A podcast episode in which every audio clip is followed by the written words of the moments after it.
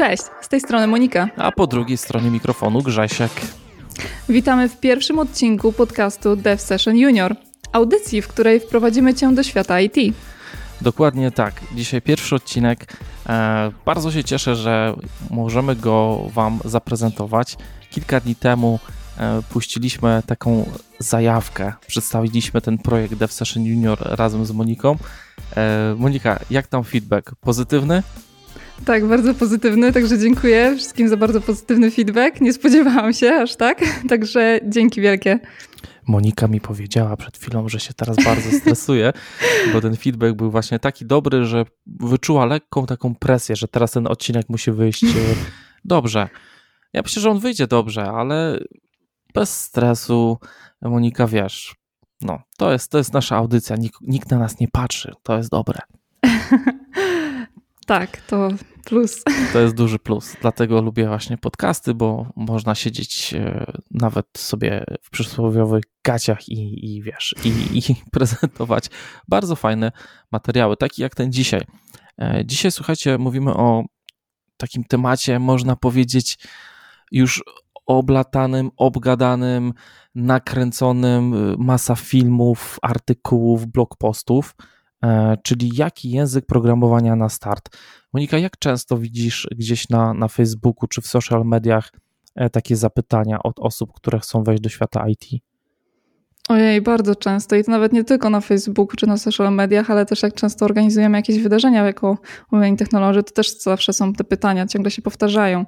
Więc to pytanie, mimo że jest już tyle materiałów, jest cały czas na bieżąco, ale też sytuacja się zmienia, więc e, wydaje mi się, że odpowiedź też się troszeczkę zmienia od, w zależności od czasu. Mhm. No to na pewno są pewne takie trendy rzeczywiście, gdzie pewne języki bardziej wypływają na powierzchnię, e, drugie gdzieś się troszkę chowają. E, te trendy z różnych jakby powodów są. Myślę, że o to dzisiaj zahaczymy. Pomysł mieliśmy taki na ten odcinek, żeby mm, ująć go z jakichś takich różnych stron. E, mam nadzieję, że nam się to, to uda. Spisaliśmy sobie takie E, punkty, które chcielibyśmy Wam e, przedstawić. Od czego zaczynamy, Monika? Od naszych historii. No. Tak, więc się może zaczniesz. Jak było to u Ciebie? Jak, jaki był Twój pierwsza styczność z programowaniem? Więc u mnie zaczęło się to na studiach. Wcześniej nie programowałem. W ogóle wybór IT u mnie nastąpił tak na zasadzie czwarta klasa szkoły liceum i po prostu y, zajmowałem się muzyką i wiedziałem, że z muzyki to raczej nie wyżyję, więc trzeba było wybrać coś innego. Ani nie interesowała mnie biologia, humanistą też nie jestem, więc to było takie, takie naturalne. Dobra, idę gdzieś tam y, w stronę IT, bo muzyka, nagrywanie to gdzieś tam trochę jest blisko. Y, trafiłem na, na uczelnię, na Politechnikę Gdańską, z której, jak to mówię, wywaliłem się sam po semestrze ale tam y, miałem styczność ze nieśmiertelnym, chociaż chyba już umarł dzisiaj, Turbo Pascalem. I to był mój pierwszy język. Dzisiaj prawdopodobnie już go nigdzie nie spotkacie. Może jeszcze następcę, e, czyli Delphi. I Turbo Pascal, wiesz, i no nie powiem, ja nie pokochałem wtedy programowania. Zresztą chyba już dzieliłem się gdzieś tą historią. To była dla mnie męka, męczarnia, ten Turbo Pascal i sposób, w jaki E, nas e, uczono właśnie programowania poprzez taką twardą matematykę, jakieś zadania, które no w ogóle mnie nie kręciły. Więc tak wyglądał mój, mój początek i mój pierwszy język programowania, który e, to nie był wybór. Dziś jest, dziś jest właśnie ta swoboda wyboru. Mi wtedy można powiedzieć go no tak trochę narzucono nie? na tej uczelni, no bo taki był program. No, no to trochę smutnie właśnie. nie, nie mieliśmy tak. tak smutno. Zaczynam. Przepraszam. Jak u ciebie to wyglądało? Mm, u mnie to było pod koniec gimnazjum, takie pierwsze styczność z programowaniem. E, nie wiedziałam na jakie, do jakiej szkoły chcę iść, czy do liceum, czy do jakiegoś technikum, więc zaczęłam chodzić na jakieś dodatkowe zajęcia i między innymi na informatykę i tam właśnie mieliśmy e, programowanie i było to właśnie Delphi. I był to taki moment, że okej, okay, w sumie to, co jest napisane tam w sumie tym kodem, jest w sumie takie dość oczywiste, takie przejrzyste w miarę i tak to przemawiało w miarę do mnie. Do tego potem wybór technikum informatycznego był takim w sumie oczywistym wyborem. No i w sumie po technikum praca, tak? Więc e, taka dość szybka decyzja pójścia w tą ścieżkę, ale no nadal przy niej jestem, więc e, bardzo pozytywnie w moim przypadku. E, ja tylko jeszcze dodam, że e, po tej polibudzie, z których wywaliłem się sam, to był jeszcze taki, wiesz, okres, kiedy do wojska ścigali. I to był taki ostatni o. rok. I ja się troszkę bałem. O ja mówię, kurczę, teraz tutaj już na uczelni kampania wrześniowa taka, że nie wiem, czy mi się chce do niej podchodzić. Tam jeszcze jakieś miałem problemy z nogą, więc mnie trochę nie było na tej uczelni. No to uciekłem do policjalnej i to uważam w ogóle za super krok nie za jakąś porażkę, tylko za dobry krok, bo trafiłem naprawdę do dobrej szkoły policjalnej, gdzie w dwa lata zrobiłem bardzo fajny, duży progres i tak jakby poczułem tą informatykę na nowo. Trafiłem na fajnych nauczycieli, takich wiesz, z pasją, praktyków. Poznałem różne języki, e, ale jakby jeszcze po tej policjalnej dalej nie wiedziałem, gdzie co pójdę. Nawet bym powiedział, że na tym etapie mnie bardziej kręciło administrowanie sieci, tego typu rzeczy, wiesz, Linuxy, serwery, stawianie czegoś takiego, bo po prostu no, był spoko nauczyciel tego.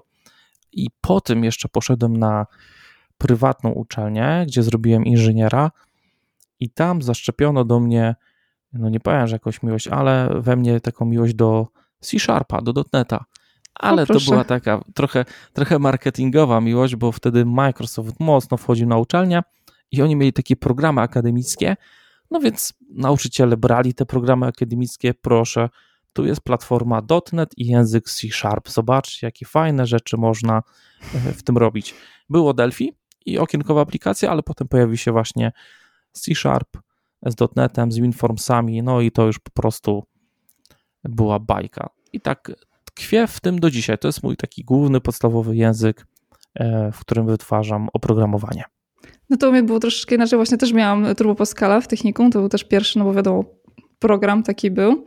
Później był C++ w technikum przez półtorej roku, a później w sumie tak trochę przypadkiem wyszedł ten PHP. E, na początku myślałam, że pójdę właśnie albo w C, albo C++, ale jakoś tam w okolicy, ponieważ pochodzę z mniejszej miejscowości, nie było za dużo ofert pracy i była właśnie się pojawiła jakaś oferta na język PHP, więc e, tak bardzo z przypadku w sumie poszłam w ten język i w sumie później okazało się, że ten język jest jednak w sumie fajny. Wiadomo, też dość dużo ewoluował, pomimo, że nadal niektórzy programiści się śmieją z tego języka, ale jest całkiem fajny, dużo się zmieniło i tak zostałam po prostu przy nim. Też miałam chwilę taką przygodę z Pythonem, ale jednak ten PHP troszeczkę tak w serduszku został. Mhm. Czyli to też jest tak, że masz jeden taki główny język i gdzieś tam na boku pojawiają się takie tam właśnie Pythony, jakieś mniejsze projekty, gdzie czegoś tam się próbuje. E, bardziej w jednej firmie akurat miałam przez e, pewien czas projekt Pythonowy, więc w sobie nad nim pracowałam, więc bardziej w tą kwestię, w tą stronę to mhm. poszło. Okej, okay, no to słuchajcie, znacie nasze historie. E, my chętnie byśmy poznali też wasze. Więc jeśli na przykład chcielibyście się nim podzielić, i to będzie też taką fajną, fajną dla nas jakimś informacją zwrotną, czyli tym feedbackiem. Napiszcie na kontakt małpadevsession.pl jak u Was wyglądał ten pierwszy język programowania, ten wybór, czy to był świadomy, czy właśnie taki narzucony przez uczelnię, czy jakkolwiek, jak to wyglądało. A my przechodzimy do kolejnego punktu naszej rozmowy, czyli ten, jaki język programowania na start wybrać. Wiesz co, widziałem przed chwilą taki e, wpis gdzieś chyba na Facebooku i po raz kolejny właśnie padło to stwierdzenie, że starzy wyjadacze powiedzą, jaki tam wybór? Przecież to tylko język. I ja myślę, że coś w tym jest, że to jest, to jest tak jakby ktoś podszedł do nauki języka obcego, nie? Okej, okay, naucz się hiszpańskiego, ale to tylko język, trzeba będzie to się nauczyć angielskiego. No i tak można sobie żonglować. No, tylko że wiadomo, język językowi nierówny. Ma większość, większą lub mniejszą ilość frameworków, większą częstotliwość zmian, tak jak na przykład JavaScript, gdzie co chwilę wychodzi jakiś nowy framework, więc też jest więcej czasu trzeba nad tym spędzić niż na przykład w PHP, gdzie częstotliwość zmian nie jest tak duża. Więc stwierdzenie to tylko język, patrząc na niektóre rzeczy, takie jak na przykład wzorce projektowe, takie jak na przykład, e, nie wiem, tutaj jakieś schematy działań, jakiś tok myślenia, okej, okay, mogłabym się z tym zgodzić, bo wystarczy. wystarczy. Hm. Może to złe określenie, ale dużo pomaga poznanie takich wzorców właśnie, wiadomość, e, świadomość tego, jak można to użyć, jak przełożyć z jednego języka na drugi język, ale nie do końca, moim zdaniem, stwierdzenie to tylko język na samym początku mm, wydaje mi się dobre. Ale to takie moje odczucie jest mhm. na ten temat. Jakie jest Twoje odczucie? No moje jest takie, że to stwierdzenie przychodzi e, po latach pracy, kiedy e, rzeczywiście się pozna kilka tych języków i tam nie ma za bardzo nic odkrywczego, bo one gdzieś tam ten sam paradygmat idą, mhm. za czym różnią się tą semantyką, tą składnią, ale i, i taką przejrzystością, czytelnością, jak szybko można osiągnąć jakiś rezultat. Nie? Czyli to są takie, można powiedzieć, niuanse, ale można by to powiedzieć, że ja bym powiedział, to tylko język. Ja mogę w Go napisać, czy w Pythonie, czy w, w C Sharpie, czy w TypeScriptie kawałek serwera webowego, który będzie odpowiadał na jakieś tam wysłane do niego zapytanie. To tak, to tak ja, ale ja chyba teraz trochę za wysoko. To jest, program, podcast dla juniorów. Weź mnie tutaj stopuj, bo ja już wszedłem chyba z, z, za, za daleko. Osoby, tak, wydaje które... mi się, że dla osób, które tak początkują, to jednak ten język trochę ma znaczenie. E, mhm. Tak jak właśnie starzy wydawcy mówią, no tak, no to jest język, no bo jak się nauczysz jakichś paradygmatów, jakichś wzorców, i poznasz dobrze ten język, no to faktycznie widzisz tutaj wspólne, jak co przełożyć tak, z jednego języka na drugi. Ale jak wchodzisz, no to wydaje mi się, że jednak poziom trudności wejścia w dany język może mieć tutaj dość istotne znaczenie. Przynajmniej mhm. na początku, tak? Bo no, język językowy nierówny, jeden jest łatwiejszy, drugi jest trudniejszy. No i niby znając jeden język, na przykład e, ja właśnie jak przechodziłam do pracy, gdzie miałam pół na pół Python z PHP, to się spotkałam z czymś takim, że pisząc e, poprawny kod, działający kod w Pythonie, e, to przy code review dostawałam komentarze, to nie jest po pythonowskiemu.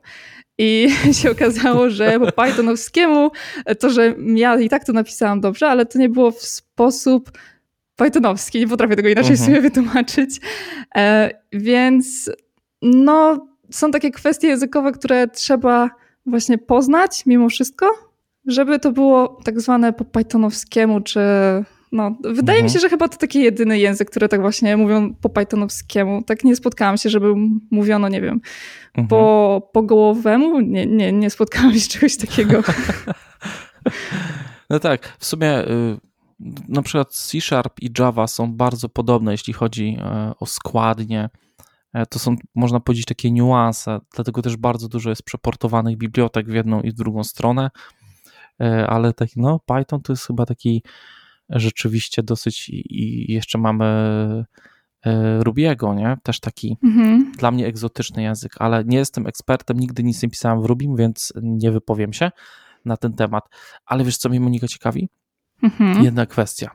Czy dla osoby, która staje w obliczu, dobra, chcę spróbować coś tutaj z programowaniem, z IT, czy wybór języka to powinien, powinno być takie właśnie pierwsze zadanie, taka rozkmina.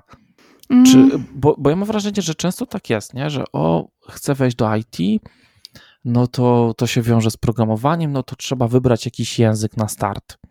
Moim zdaniem I... nie. No Czekaj, no to... bo chciałeś dokończyć, przepraszam, przerwałam ci. Nie, nie, nie, nie, nie, dobrze, dobrze. Twoim zdaniem nie. I co dalej?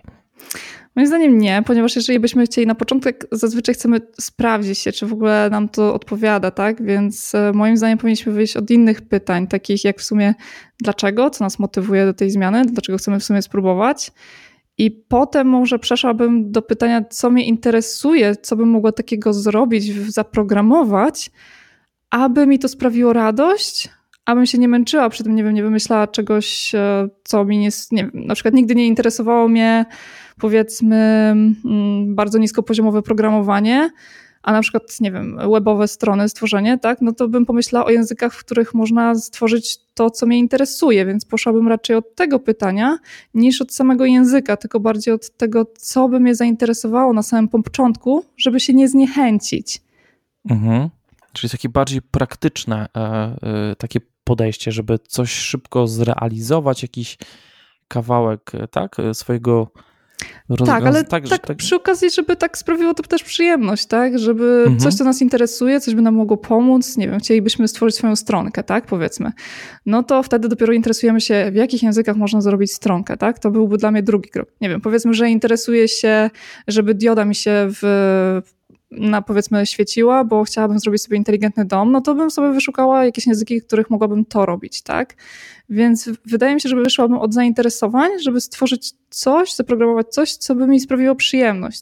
Widziałabym tego efekt i byłabym zadowolona z tego, a nie, że jeżeli na przykład e, nie interesuje mnie ta dioda w sumie, która mogłaby się świecić, no to mhm. wydaje mi się, że programowanie tego na samym początku, jeżeli robiłabym tylko bo tak, wydaje mi się, że sprawiłoby mi mniej przyjemności niż na przykład stworzenie tej strony, która mogłaby mi sprawić więcej przyjemności w stworzeniu jej. Więc wyszłabym chyba raczej od zainteresowań. Tak przynajmniej ja bym wyszła.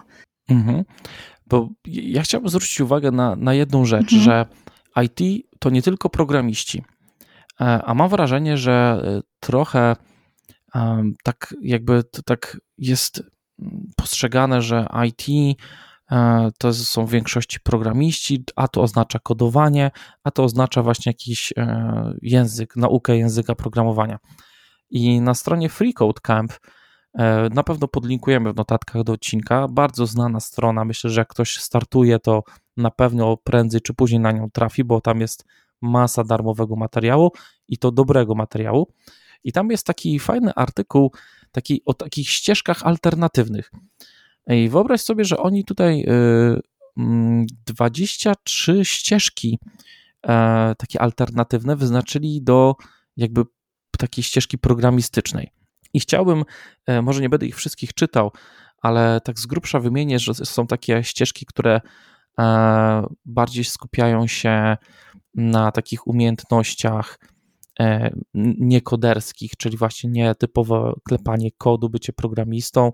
Są ścieżki, które e, bardziej skupiają się na, na zarządzaniu zespołem, są ścieżki, które bardziej by jakby twoje takie predyspozycje e, artystyczne jakby będą potrzebować. Są ścieżki też i marketingowo-sprzedażowe związane z IT.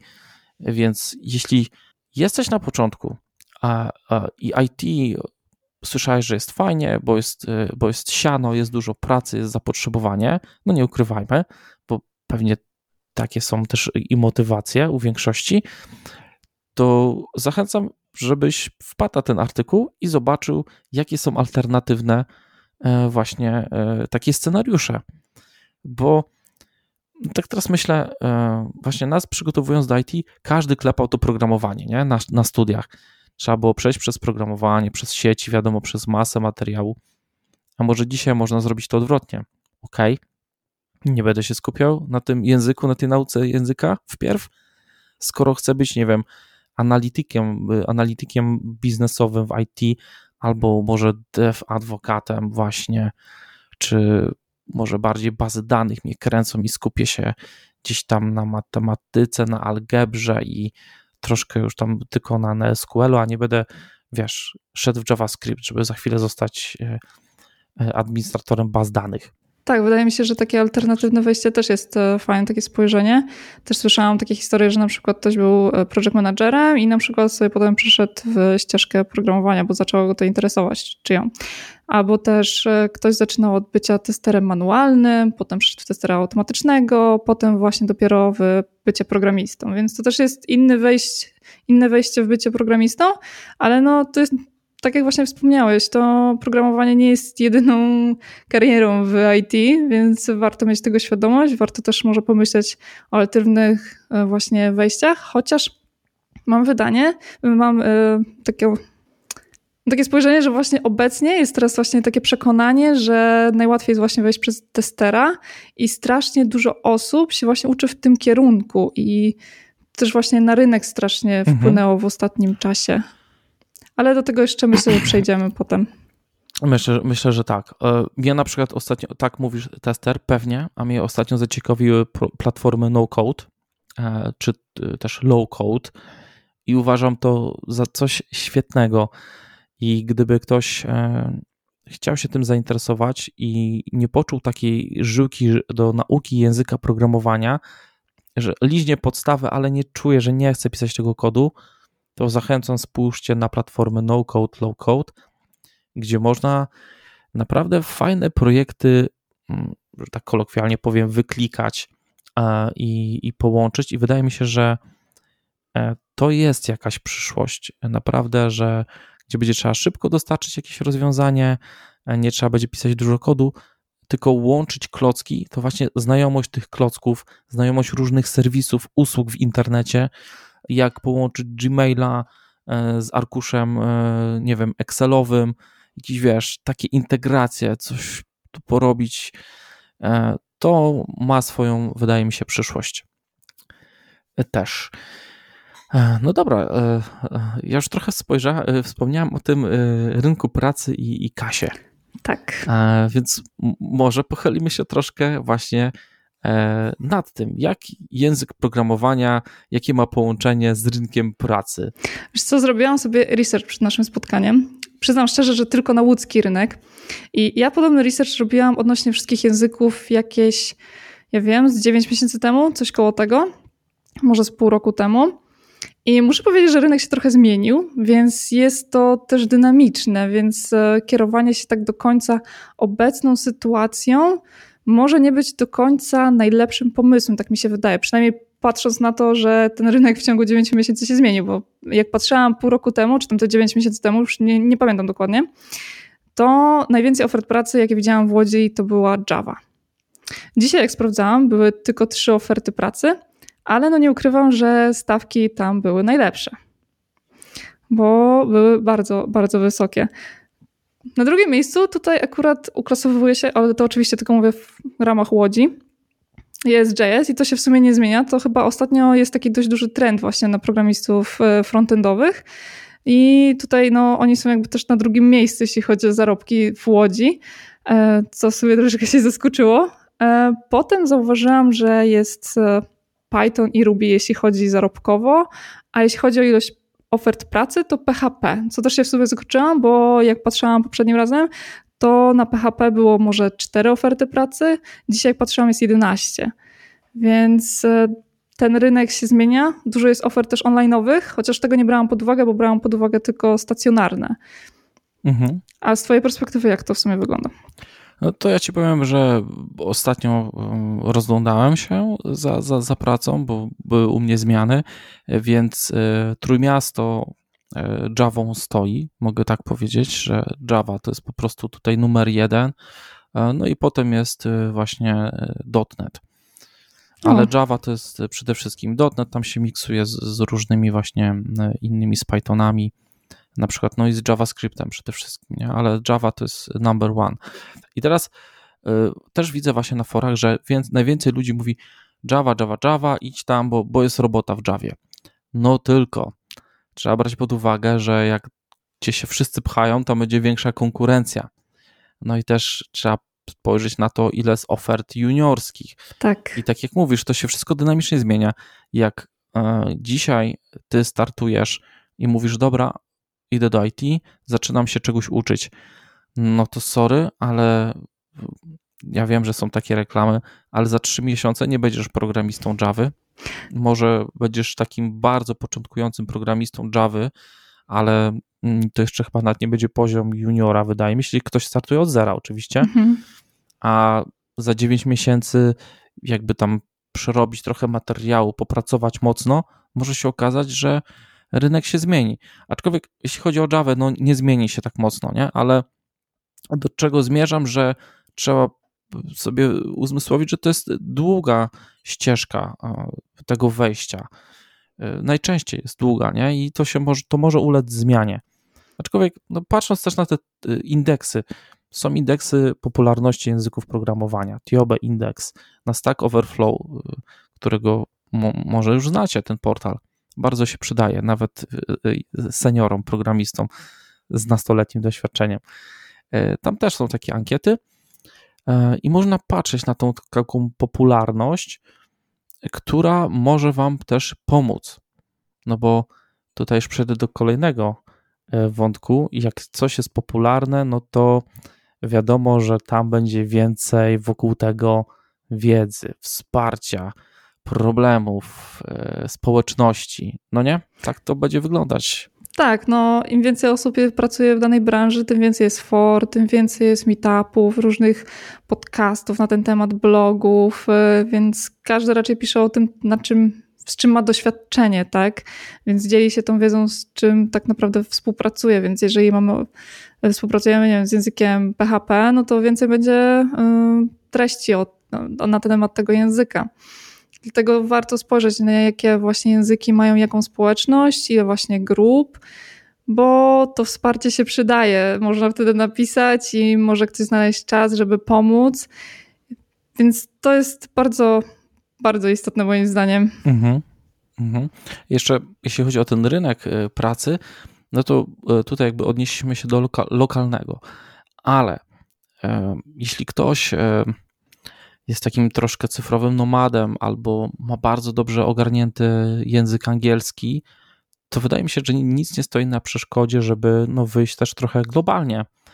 E, albo na przykład może się przemieścić nie wiem, z północy Polski na południe, e, no i rozejrzeć, szukać jakby szerzej, nie ograniczać się do tych tylko e, firm, które są lokalnie, bo COVID może spowodować to, że ich zaraz nie będzie, na przykład już w ogóle w Twojej okolicy, więc e, trzeba taką troszkę szerszą perspektywę mm, na to, na to, na to przyjąć i chyba nie patrzeć na ten, na ten aktualny rynek pracy.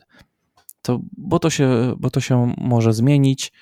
Może, no ja mogę powiedzieć i ty, że zobacz, jak wchodziłaś, no był PHP, jest PHP, był C Sharp, jest C Sharp no było Delphi, nie ma Delphi, no to jest jakaś tam jedna rzecz, tak. która, która gdzieś e, wyparowała, ale raczej reszta języków w miarę bym powiedział stabilnie z jakimiś tam małymi e, zawirowaniami. Znaczy tak, mhm. chociaż jak patrzyłam, to na przykład ofert pracy w Łodzi jest zero na Go na przykład, więc tak, e, takie o. zaskoczenie. Ale jeszcze tutaj chciałam taki jeden wątek poruszyć, bo mówiłeś właśnie o tym lokalnym i tak dalej. Chciałam się ciebie zapytać, Jaką masz opinię na temat juniora, który idzie do swojej pierwszej pracy? Czy poleciłbyś pracę zdalną czy stacjonarną? Ja bym polecił e, mimo wszystko stacjonarną pracę.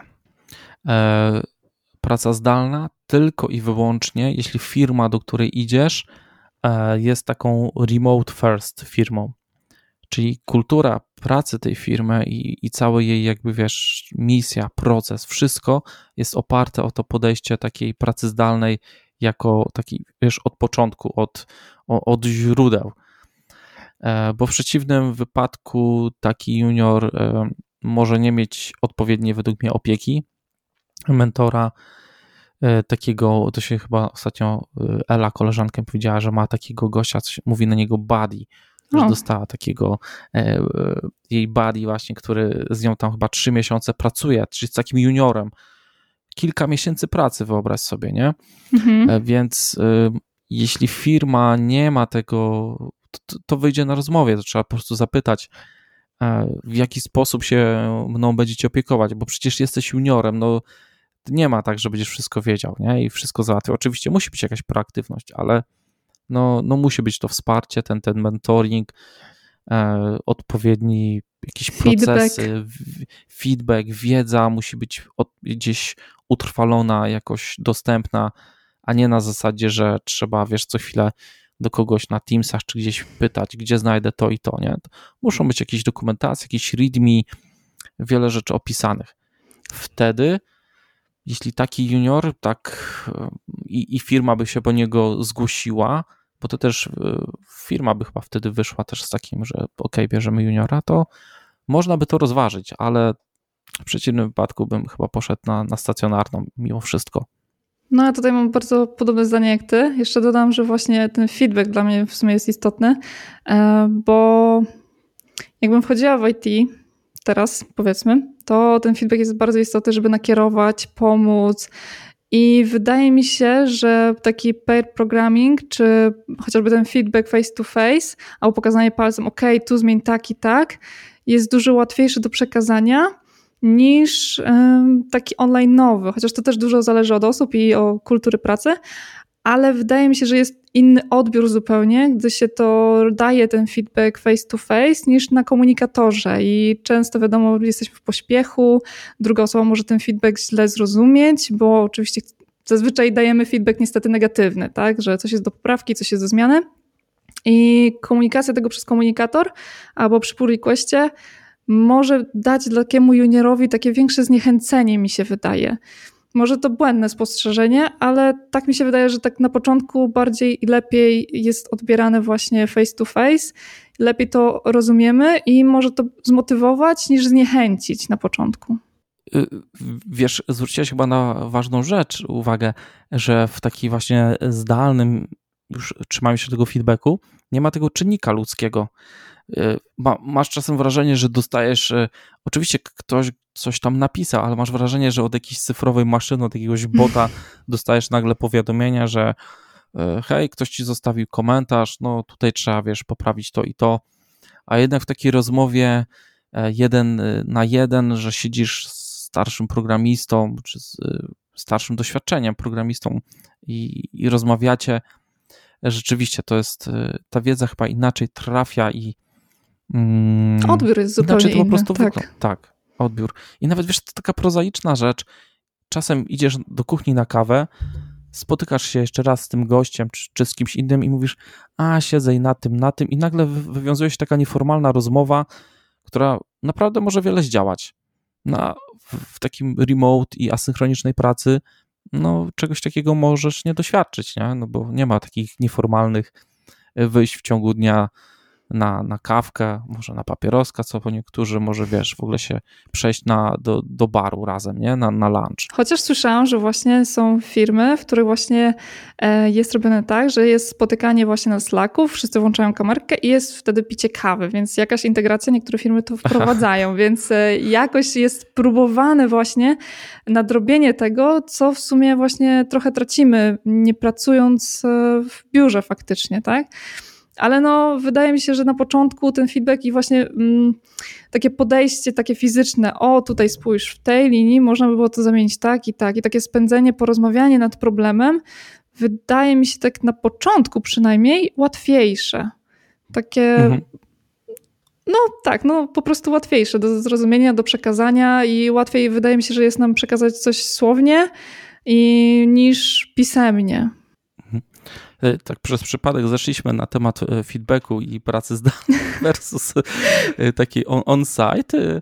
Przepraszamy Was, wiecie, to jest pierwszy odcinek, my z Moniką też jeszcze się tutaj dogrywamy, ale to nic, przynajmniej przekazaliśmy Wam więcej niż tylko o jakim języku programowania na start. Ale nie kończymy, bo słuchajcie, jeszcze rozmawialiśmy o tej perspektywie rynku pracy. Lokalny, nielokalny. Nie I tutaj jest jeszcze jedna ważna rzecz, bo właśnie mówiliśmy Java, C Sharp, JavaScript. To są takie, można powiedzieć, języki mainstreamowe. Tam będzie wiele ludzi, tam będzie wiele wiedzy, wiele wsparcia, bo można powiedzieć, to jest, to jest mainstream. Nie? No i to drugie, co powiedzieliśmy, Go, Python, mam wrażenie, że Python nas w Polsce już to jest też taki troszkę bardziej już mainstreamowy język, ale Go, Rust, e, C, mm, co by tam jeszcze, no i Ruby to są języki, które są y, w mojej opinii niszowe.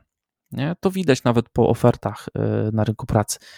Więc może, jeśli nie chcesz się przybijać przez ten, ten wiesz, grad tych kandydatów, być kolejnym CV, który ma wpisane Java jako podstawowy język, bardziej warto y, atakować takie niszowe społeczności, niszowe języki, właśnie e, wybrać taki Go który nie jest wcale trudnym językiem. Ja y, próbowałem aplikować na programistę Go, nie znając w ogóle tego języka. E, w kilka dni tam coś y, męczyłem, właśnie jakieś API miałem y, do wykonania. Jest specyficzny, ale da się go nauczyć, da się przez to przejść i o, oczywiście zdaję sobie sprawę, że to nie jest tak fajne jak e, JavaScript, gdzie mamy jakąś stronkę, coś tam miga fajnie i wszyscy w tym piszą, jest, jest super, a tu masz takie Go, gdzie możesz zrobić coś takiego, nie wiem, w konsoli, jakiś kawałek serwerka, no nic takiego, wiesz, co, co nie możesz pokazać, co się nie świeci, nie pali i nie jest fajne. No ale jest to jakiś kierunek. Uderzasz w niszę, masz e, o wiele mniej konkurencji, e, jesteś, e, łatwiej się wybić w ogóle też w takiej społeczności, nie? Wydaje mi się. Co o tym sądzisz? Myślę, że tak, chociaż jeżeli nie chcemy się właśnie tak wybić i spędzić nad tym dużo czasu, musimy też się liczyć z tym, że możliwość zmiany później pracy może być troszeczkę ciężka i że musimy się specjalizować, tak? Więc y, to jest fajne, tylko musimy się łączyć z tym, że będziemy musieli się specjalizować, tak? Więc y, jeżeli teraz wszyscy powiedzą, OK, teraz wszyscy poszli w tę Java, idźmy wszyscy w Go i możemy mhm. mieć za chwilę tę samą sytuację, tak? E, więc to jest takie moim zdaniem delikatnie tricky, ale no jest to też fajna perspektywa spojrzeć na to inaczej i pójść w coś, na co dużo osób e, no, nie szturmuje w tym momencie, tak? No bo na Go raczej, albo nie wiem, na C wydaje mi się, że nie jest taki szturm teraz, tylko bardziej właśnie Java, Ruby, Python, PHP i frontend, tak? Mm. Mhm. Więc e, no, może być to bardzo dobry sposób zaczepienia się, tak? Tylko trzeba pamiętać o tym, że będzie trzeba się właśnie bardziej specjalizować w tym, tak? Żeby wybić, bo jeżeli będzie więcej programistów, którzy zdecydują pójść w to, no to jak jest ta jedna oferta, albo jak w Łodzi na przykład zero, ale powiedzmy, mhm. że jakby była jedna, no to musimy się łączyć z tym, że jeżeli trzy osoby się zdecydowały, no to mamy i tak tą konkurencję, tak? Więc nie możemy być, że tak powiem, na niskim poziomie tego języka. Mhm, dokładnie. E, no i tutaj chcielibyśmy też przejść do, do czegoś takiego jak zainteresowania. I to jest chyba też często mam wrażenie pomijane, że y, patrzy się na ten język właśnie, o mainstreamowe są oferty pracy, zapominając o tych zainteresowaniach. Mm, I o ile mogę sobie wyobrazić, że no, w moim przypadku to nie było żadne zainteresowanie jakimiś konkretnymi grami, czy właśnie dlatego poszedłem w C-Sharpa, ale jeśli na przykład ty Monika byś teraz, nie wiem, była maniakiem gier i tak dalej, no to to też by w pewien sposób determinowało e, w którym kierunku pójdziesz, jak po jakie języki czy jakie platformy na przykład ciebie przyciągną. Tak, taki był początkowy plan, żeby programować gry. A, e, nasz... tak, tak, był taki plan. E, no, na szczęście nie wyszło. E, mówię to trochę na szczęście, no bo jednak przy grach łączy się tutaj też inna kwestia, taka jak fizyka. I na przykład moja koleżanka akurat e, programuje gry, no i tam ta znajomość fizyki, no tych podstaw praw fizyki, no jednak musi być, tak? Więc musimy zdobyć tą dodatkową wiedzę z tej domeny, czyli tych gier, no bo tak w sumie trochę dziwnie by było, jeżeli byśmy, nie wiem, w grze rzucali piłką, ona by po prostu spadła, tak? No nie chcielibyśmy tego, chcielibyśmy jednak, żeby te realia w tej grze były zachowane, więc tutaj trzeba by było się zainteresować nie tyle samymi grami, co też fizyką w samych grach, tak? Żeby umieć to napisać. Ale jeżeli ktoś by chciał zrobić swoją grę i do tego stopnia, że byłby w stanie się nauczyć tej fizyki, do tego, że potrafiłby zrobić taką grę, no to jak najbardziej, takie zainteresowania super. Mhm. I chciałabym tu też jeszcze właśnie do samej branży, bo tak samo jak właśnie gry, też mamy taką znajomość domeny. Tak na przykład, jeżeli ktoś chce się przebranżowić, to mm, kiedyś rozmawiałam z rekruterem jednej firmy, e, gdzie robi właśnie mapy e, do samochodu właśnie. I zapytałam, czy woleliby programistę, którego by uczyli tego wszystkiego właśnie o mapach, jak to właśnie tą odległość i tak dalej, czy woleliby zatrudnić kogoś, kto już studiował to wszystko, tą kartografię i tak dalej, geodezję i na przykład nauczyć go programowania, czy ją. No i powiedzieli, że woleliby kogoś po tych studiach technicznych w kierunku właśnie tej znajomości domeny niż tego programistę, ponieważ stwierdzili, że dużo łatwiej jest nauczyć kogoś programowania, dużo mniej się czasu spędzi niż na poznaniu samej domeny, tak? I tak samo wydaje mi się z medycyną jest, e, że na przykład znajomość właśnie medycyny i potem zaprogramowania czegoś w tym kierunku wykrywania czegoś, e, jakichś tam wirusów, czy tam właśnie białek w tych wirusach i tak dalej, no znajomość tej domeny może być istotniejsza niż właśnie przebranżowienie programisty, żeby poznał tą domenę, tak? Więc czasami, będąc w jakiejś branży, można fajnie właśnie iść w programowanie, żeby to właśnie usprawnić e, ten cały proces. Mhm. I właśnie od tej strony też spojrzeć na to przebranżowienie, na pójście w świat IT. Więc dla wszystkich osób, które chcą się przebranżowić, możecie pomyśleć o tym, jak z waszej branży można coś zacząć programować? Czy są może jakieś firmy, które właśnie się zajmują tym? Nie wiem, no. idąc po, właśnie po geodezji, na przykład do jakiejś firmy, która właśnie robi mapy, tak, do samochodów i tak dalej. Dokładnie, albo najprościej, jeśli jesteś teraz w jakiejś branży i to nie jest IT, e, mówicie, że dzisiaj w ogóle nie ma biznesu bez technologii. Zastanów się, jaki problem masz e, w aktualnej e, swojej tej domenie, tej branży i jak można go rozwiązać za pomocą właśnie technologii. I to właśnie, jest... i to jest jeszcze taka jedna droga, rzecz. Nie? Mhm. I tutaj jeszcze jedną rzecz zawsze można samemu po godzinach zrobić na przykład swoją, jakieś takie oprogramowanie, które się przyda firmie i potem sprzedać je. Więc to też jest jakieś rozwiązanie. Mhm. Mam kolegę, który był specjalistą w sieciach, i, ale programowanie go zainteresowało, ale był bardzo, bardzo dobrym specjalistą w sieciach, więc zaczął programować sieci. To programowanie nie było na jakimś tam nie wiadomo jakim poziomie, ale było wystarczające do tego, że ta jego znajomość domeny tego, tych sieci wystarczyła, i ten poziom języka wystarczył, żeby właśnie dostać tą pracę. Więc to było zupełnie zahaczenie od innej strony e, pójścia w karierę programisty. Mhm. No tak, właśnie. To jest coś, na co warto e, według nas zwrócić uwagę, czyli to, czym obecnie się zajmujesz, w jakiej domenie, w jakiej branży e, się obracasz. Jeśli to jest taka właśnie mocno inżynierska, to wiem, może jesteś bliżej właśnie takich niszowych jakichś e, języków, a nie takich mainstreamowych, chociaż zakodować pewnie we wszystkim by się dało, ale może jest coś specyficznego właśnie dla, e, dla twojej e, branży właśnie, gdzie możesz tam jakiś inny język po prostu e, wykorzystać. I na co jeszcze chcielibyśmy zwrócić uwagę? E, napisałem sobie takie tutaj nie wiem, czy to jest zdanie, chyba zdanie. Wybierasz język, wybierasz platformę.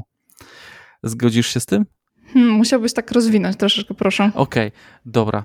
E, C Sharp, no to wiemy, że to jest e, .NET, czyli już wiemy, jakie to będą platformy. Do jeszcze chyba kilku lat wstecz to był tylko Windows. E, mieliśmy Java, no to wiadomo, że to będzie Java. No Java też chodziła i, i do dzisiaj chodzi, no to była taka multi, e, wieloplatformowa, e, też jakby oderwana od systemu operacyjnego, ale chodzi mi o to, że na przykład PHP nie widziałem aplikacji takich, wiesz, desktopowych w PHP, nie? Czyli to jest głównie webówka. JavaScript, tak, tak. no to tutaj w większości to będzie web, ale też backendowe systemy powstają e, w JavaScriptie. No i mamy jeszcze te właśnie takie języki e, bardziej egzotyczne, co dla niektórych C, C++. No to to jest w ogóle poza, bo to jest niezależne od platformy, to bym powiedział chyba najbardziej multiplatformowe jest, bo można e, w C chyba wszędzie wcisnąć. No i tutaj tylko dopowiem, że Wspomniałem o tym systemie operacyjnym, ale to, to nie chodzi do końca o, o, system operacyjny. Nie? Chodzi mi o taką platformę uruchomieniową i to, co, to, co się da w tym języku e, wykonać. Tak, no prawda. No, na przykład w PHP to wybranie go do innych rzeczy może być. E, można wybrać inny język, który lepiej na przykład, tak? Tak, mieliśmy kiedyś projekt ETL-a, który był napisany w PHP. Wydaje mi się, że inny język mógłby się lepiej do tego sprawdzić. Więc mhm. teoretycznie można, ale może nie do końca z przeznaczeniem. A ja cię teraz y, tak po prostu zaszyję. Zobacz, co ci teraz powiem. Mhm. Zgadnij, y, z czego pisałem pracę dyplomową w tej szkole policjalnej. W jakim języku? Nie może PHP. PHP. Wow. I teraz uwaga, to jest jeszcze nic. Wiesz, co to było? Aplikacja okienkowa. Naprawdę? Tak. I jeszcze nie wiem, czy ten projekt żyje, bo to było dawno, dawno temu. PHP GTK. Czyli był zrobiony port e, GTK, czyli tej takiej Unixowej, Linuxowej e, tej, tych, tych okienek. I normalnie w PHP uruchamiało się, wiesz, taki jakby kawałek serwera, który wstawał, podnosił tą aplikację, były okienka. Normalnie można było gadać z bazą danych i obsługiwać te okienka. W takim czymś Grzesiu napisał swoją pracę dyplomową. To był w ogóle system do zarządzania właśnie tą szkołą policjalną. Jakieś tam nauczyciele, uczniowie, wiadomo, relacyjna baza danych. Tak więc taka egzotyka. Tak więc troszkę skłamałem z tym, że nie można aplikacji okienkowej zrobić w PHP. Wow, brawo. A co, co teraz tam y, googlujesz? W, w, w tle sprawdzasz, czy jeszcze jest? Właśnie nie patrzyłam, moment. Okej. Okay. E, to ty spójrz, a ja jeszcze e, wspomnę o tych... Mm, Coś tu żyje. Mówiliśmy o tych... Żyje? What is PHP GTK? Hmm? Hmm. Coś tu żyje. Coś tu żyje. Widzisz, że przyjdziesz jutro do pracy i powiesz, hej chłopaki, słuchajcie, robimy w PHP okienka teraz. O. Już nie tylko webówka. No proszę. No. Także tak. Um, o tych językach niskopoziomowych jeszcze chciałem trochę powiedzieć, czyli już y, padło to C, C++, że to jest w ogóle, mam wrażenie, taka e, in, inny świat. Ja rzadko widzę posty, rzadko widzę szkoły programowania, które w ogóle dotykają tych języków. Nie wiem, czemu tak się dzieje, bo mam wrażenie, że na C, C zawsze jest zapotrzebowanie. Mm, tam chyba tylko, mm, może dlatego, że to się łatwo nie sprzedaje, łatwo się tego nie uczy. E, no, no sorry, no biznes, nie? E, I najczęściej ludzie z uczelni po prostu wychodzą tylko z tymi językami. Nie widziałem kogoś, kto by się chciał przebranżować, powiedział biorę C, C++. No, ja przez chwilę miałam taki pomysł, ale potem wybrałam jednak Pythona, żeby się pouczyć, ale miałam taki pomysł, chociaż e, tutaj się bardzo z tobą zgodzę, że z tymi językami niskopoziomowymi to też no, trzeba tutaj myśleć o innych rzeczach, tak? Wydaje mi się, że jest tam dużo bardziej o tej pamięci trzeba myśleć, tak, o tym wszystko, jak to wszystko działa, trzeba sprzętowo to poznać, a jak robi się na przykład e, w PHP, no to tutaj jedynie, żeby jak najszybciej to działało, żeby w tych 30 sekundach tego timeoutu się wykonał request, a tam trzeba, tak mi się wydaje, przynajmniej chociaż nie robiłam nic tak niskopoziomowego, trzeba trochę zmienić ten tok myślenia, żeby bardziej myśleć o innych rzeczach, inne aspekty są istotne. I niżej się tego wszystkiego dotyka. No, no zdecydowanie. Jest, jest się o, o, o, wiele niżej, jest się bliżej sprzętu. E, nie ma jakichś takich e, za dużo warstw, takich abstrakcji. Po prostu gada się bardzo blisko ze sprzętem. E, mniej chyba jest też tego kodu takiego biznesowego, który tak dosyć fajnie powinien się, powinno się go czytać, być tak ładnie, wiesz, opisany i po prostu czyta się i wiadomo o co chodzi, nie? A tam już jest taka zabawa i dużo matmy i bity, bajty, wskaźniki. Także mm, ktoś, kto by chyba chciał wejść i nie chciałby mieć łatwiej drogi, to widziałbym tu osoby, które aktualnie są właśnie inżynierami, miały coś z MATLABem do czynienia, może właśnie tego typu rzeczy, które jednak y, dosyć dobrze mają opanowane i algebra, algebrę Boola, wiesz, takie matematyczno-fizyczne podstawy, takie ścisłe naprawdę umysły. Tak, tu się z Tobą zgodzę, ale myślę, że dla osób, które tak chciałyby się sprawdzić, to raczej bym poszła bardziej wyżej, wysokopoziomowe te mhm. właśnie języki, żeby tak zobaczyć, spróbować. A jeżeli faktycznie, tak jak mówisz, to czemu nie? Niskopoziomowo. ale no, w no. tych przypadkach, o których wspomniałeś, bo inaczej nie wiem, ciężko. Myślę, że mogłoby być bardzo ciężko. Mhm. No wiesz, na pewno trzeba by było się wykazać. O ile jestem w stanie, jakby, jeśli przychodzi osoba, taki junior, po bootcampie, czy sam się uczył, nie wiem, pół roku, rok, jest to jego pierwszy start, e, przychodzi na frontendowca, strzelam, to można przymknąć oko na, na pewne rzeczy, nie? Ale nie wyobrażam sobie, że jakby przyszedł ktoś właśnie taki świeżak totalny na, na takie niskopoziomowe rzeczy, myślę, że byłby trochę chyba e, tak jakby, jak to powiedzieć, bardziej oceniany, wiesz, by były bardziej sprawdzane jego umiejętności, że jeśli by nie rozumiał podstawowych takich konceptów, to chyba by to nie przeszło. Chyba tak, chociaż nie miałam styczności, więc ciężko mi e, się wypowiedzieć w tym temacie, ale podejrzewam, że to, co mówisz, może być bardzo prawidłowe. No, że to by było, no kurczę, już jak teraz tego nie rozumiesz, to może być ciężko, nie? A na, na frontendzie można by było przymknąć oko, no bo wiadomo, bo rynek, sanie potrzebują ludzi. Tak, właśnie zapotrzebowanie to jest druga kwestia, która jest istotna. Tutaj bym no. w sumie przeszła do naszego kolejnego punktu, który chcieliśmy poruszyć też. W sumie łatwość zmiany języka, tak jak się uczymy jakiegoś języka, to też warto spojrzeć, jak łatwo jest zmienić język w którą stronę, tak? Na przykład z PHP na Java jest moim zdaniem troszeczkę trudniej się nauczyć niż z Java na PHP, bo na przykład niektóre koncepty są w Javie, których nie ma w PHP. I tak samo w C niektóre koncepty są, a w PHP nie ma, tak? Więc ta łatwość języka też jest, wydaje mi się, łatwość zmiany i szybkość zmiany właśnie tego języka też mhm. wydaje mi się takim dość fajnym punktem, żeby poruszyć, żeby na to spojrzeć. Więc e, do tego często Java też może być poruszana, bo potem zmiana tego języka z Java na przykład na PHP jest łatwiejsza po prostu. Tak, tylko tutaj, wiesz co, dopowiem jedną rzecz, bo zwracamy się do, do juniorów, osób, które się przebranżawiają. E, nie mamy na myśli tutaj tego, że po miesiącu nauki Java masz iść się uczyć PHP, bo to chyba to, to nie o to chodzi, ale żeby e, sobie uzmysłowić, że po jakimś czasie rzeczywiście zmiana tego języka na inny e, nie jest taka trudna. Tylko pytanie właśnie, tak jak to, to powiedziałaś, że w którą stronę, nie? I teraz ja siedząc w dotnecie w C-Sharpie, jakbym chciał wykonać zmianę na C, to to jest masakra dla mnie. To jest dla mnie masakra. Na, na C to jest jeszcze bardziej masakra. Nie?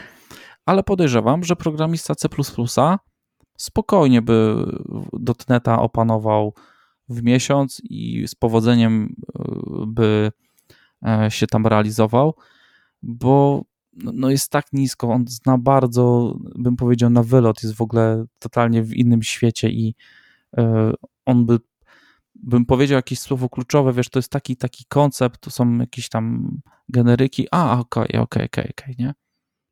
Tak, ogólnie poruszyłam to właśnie przez to, że ten rynek się zmieniał, tak? Na przykład jak patrzyłam właśnie ten jakiś czas temu, były zupełnie inny poziom różnych ofert pracy niż jest teraz, dlatego właśnie chciałam to poruszyć, że ta kwestia może być chwilami istotna, tak? Mhm. Że jeżeli byśmy chcieli się przebranżować, bo na przykład, nie wiem, programowaliśmy w Go, a teraz ofert pracy jest zero i na przykład spojrzenie, na który język byłoby łatwiej, tak, od którego można zacząć. Więc to jest taki, taki z gwiazdką, moim zdaniem, taki punkcik, nie najistotniejszy, mhm. że warto mieć go tak może z tyłu głowy, ale no po prostu, żeby go mieć z tyłu głowy, żeby tam może o nim pomyśleć, że jeżeli myślimy o tym na poważnie, tak, może nie żeby od razu jako pierwszy, żeby zacząć, może jako pierwszy bym zaczęła od jakiegoś innego języka, ale jak już byśmy chcieli faktycznie zacząć myśleć o tej karierze, to ten punkt gdzieś tak z tyłu, dlaczego wybieram ten język. E, dokładnie. Świadomy wybór. Jeszcze raz to powiemy. I żeby też zwrócić uwagę, że dlaczego na przykład, z czego wynika ta łatwość zmiany języka? Z tej wiedzy uniwersalnej, której, o której tutaj dzisiaj nie mówimy, bo skupiliśmy się na językach programowania, ale myślę, że kiedyś uda nam się poruszyć ten aspekt uczenia wiedzy uniwersalnej, i pewnie nie raz gdzieś ktoś wam odpisze na forum, że e, język to tylko język, liczą, liczy się wiedza uniwersalna, właśnie te wzorce, pewne podejścia, bo to jest e, niezmienne w informatyce od nastu lat, jak nie może dziesięciu. Jak to pojmiesz, to będziesz w stanie właśnie e, skakać po tych językach tam i szybko się w miarę dostosowywać. Ale to jest całkiem osobny temat. Na kiedy indziej. Tak, dokładnie tak. To co? Na koniec zostawiliśmy sobie taką coś rozwijalność języka, szybkość zmiany. Mm, hmm, hmm, niech no ja pomyślę, co byśmy tu mogli dopowiedzieć. Może ty zacznij. Mm, ja bym tutaj poruszyła temat JavaScriptu, który co chwilę coś wychodzi, co chwilę jest jakaś zmiana, jest jakaś paczka, więc tak obserwując te zmiany, co tam się dzieje, wychodzące nowe aktualności, jakieś właśnie paczki. Jest tego bardzo dużo, więc bycie tak na bieżąco jest, nawet będąc tylko w tej wąskiej specjalizacji, wydaje mi się, że dużo cięższe niż na przykład w PHP, w którym się mm, wolniej jakby troszeczkę zmienia ten język, tak przynajmniej z moich obserwacji. I mniej tych paczek wszystkich wychodzi, więc e, takie spojrzenie też, jak szybko się coś zmienia i jak bardzo chcielibyśmy być na bieżąco z tą zmianą, z rozwijaniem języka, też myślę, że warto mieć to też z tyłu głowy. Mhm. Bo właśnie, e, jak mówiliśmy troszkę o tych platformach, teraz ty powiedziałaś o paczkach. E, język to, to jedna rzecz, to, to jest jego składnia, semantyka, coś, coś właśnie rynek pracy, no będziesz programistą i będziesz pisał w JavaScriptie, nie? Ale druga rzecz to jest właśnie ten cały ekosystem wokół niego, czyli te, te, te paczki, te SDK, e, narzędzia. E, och jeny, tego jest tak dużo, że ciężko teraz to wszystko przytoczyć, ale, ale już dajemy wam taką informację, że język to to tylko język, można powiedzieć, na koniec tej rozmowy, e, ale właśnie cały, cały ten ekosystem e, wokół niego, który jest dynamiczny, naprawdę, e, który się zmienia, a na froncie w JavaScriptie to już naprawdę można powiedzieć, że pędzi. Zaczniesz się uczyć czegoś dzisiaj, wykorzystywać jakieś tam pakiety, się okaże, że za 9 miesięcy za pomocą magicznego, mocnego marketingu on zostanie wyparty. Oczywiście będzie jeszcze praca przez kilka lat, bo w międzyczasie na, e, naprogramowano z użyciem jakichś tam bibliotek tych systemów i ktoś to będzie musiał utrzymywać. Ale tak, jest duża dynamika zmian wśród niektórych e, języków, platform.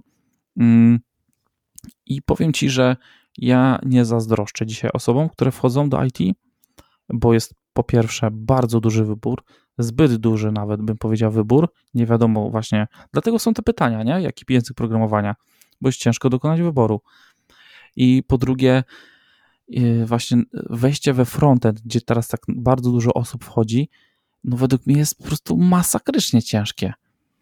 No tak. idziesz, bierzesz takiego Reacta, no kurczę, ile tam trzeba w ogóle rzeczy poznać.